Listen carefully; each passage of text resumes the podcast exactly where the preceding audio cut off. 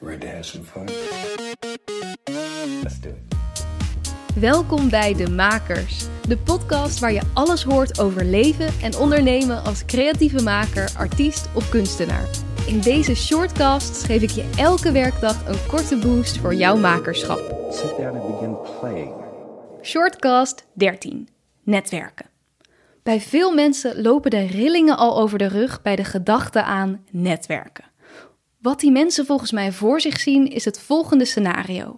Je staat op een galerie of op een festival of wat voor plek jij dan ook maar zou netwerken en plotseling zie je de programmeur of een andere belangrijke pief langskomen. Shit, dit is het moment. Je weet dat je erop af moet, maar wat moet je dan zeggen? Diegene zit er vast totaal niet op te wachten. Je stamelt iets korts over je werk en rent gauw weer weg.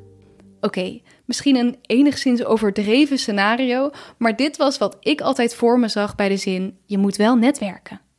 Als dit ook jouw beeld is van netwerken, kan ik me voorstellen dat je denkt: hmm, niet echt mijn ding. Maar gelukkig zijn er honderden voorbeelden van netwerken en hoeft het er zeker niet zo uit te zien als dit.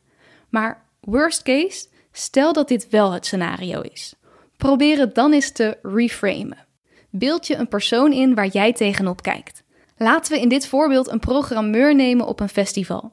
Ja, er komen waarschijnlijk regelmatige bandjes aan de deur kloppen bij deze persoon, maar dat is hun werk. Als het goed is, vinden ze dat leuk en zijn ze vooral ook op zoek naar leuke jonge nieuwe makers. Stop dus met het zien van deze persoon als iemand die boven jou staat. Zo creëer je een niveauverschil wat er heel vaak gewoon niet is. Soms zijn de mensen op deze posities even oud als jij. Als je ervan uitgaat dat de persoon in kwestie ontzettend op jou zit te wachten, verandert je benadering compleet. Open het gesprek enthousiast. Geef een compliment over het festival, maar hou natuurlijk wel een beetje rekening met de situatie.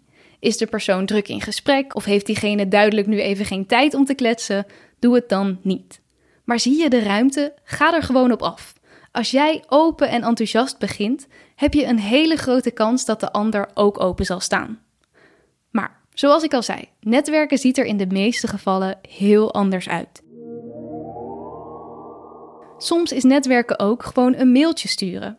Zo kan je gelijk wat van je werk meesturen. Ik had laatst Bodil Jane en later Jip van den Toorn te gast. Die allebei vertelden dat zij hun carrière zijn begonnen door in de colofons van tijdschriften op te zoeken wie er in de redactie zitten en deze persoon een mailtje te sturen met hun portfolio.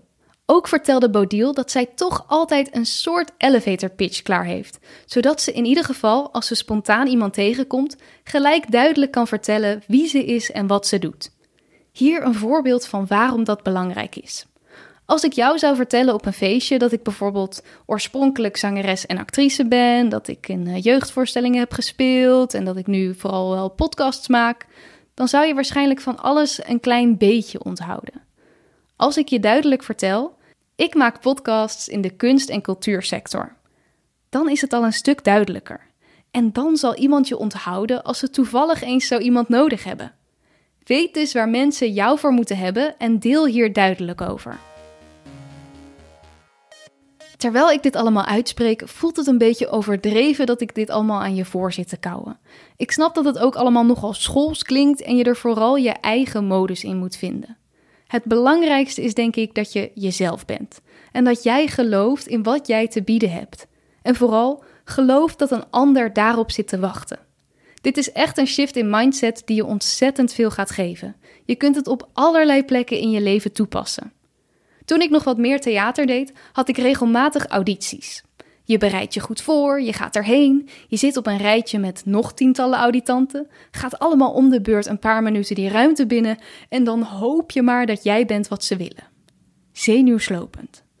Maar op het moment dat ik dit omdraaide, veranderde alles.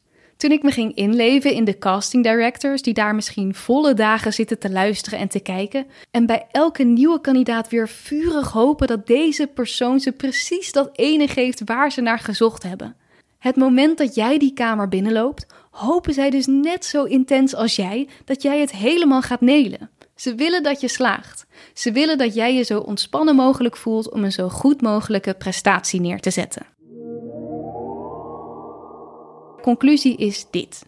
Jezelf afkraken in je hoofd of denken dat de ander niet op je zit te wachten, helpt je niet verder. Zie netwerken vooral niet als iets schools, maar gewoon als een ontmoeting tussen twee mensen, waar eventueel iets hartstikke leuks uit kan rollen. Vergeet ook niet dat een relatie opbouwen tijd en aandacht nodig heeft. Netwerken is een levend organisme. Het groeit en er zijn altijd twee mensen bij betrokken. Zorg dat je met de ander op één lijn zit en dat het echt een samenwerking wordt. Zo maak je samen het beste eindresultaat. Dus stuur na een ontmoeting nog eens een mailtje met een uitnodiging voor je concert. En zorg dan na dat concert dat je elkaar nog even spreekt. Hou het levend op een positieve manier. Ga niet drammen met heb je nou nog niet geluisterd of nou wat vervelend dat je er niet bij kan zijn. Hou het open en enthousiast. Kortom, ga uit van een gelijkwaardige relatie waar je allebei op elkaar zit te wachten. Wie weet wat voor moois er allemaal uit kan komen. Heel veel maakplezier en tot de volgende. Vond je dit een interessante of leuke aflevering? Heb je er iets aan gehad? Volg of abonneer je dan op de makers in de podcast-apps.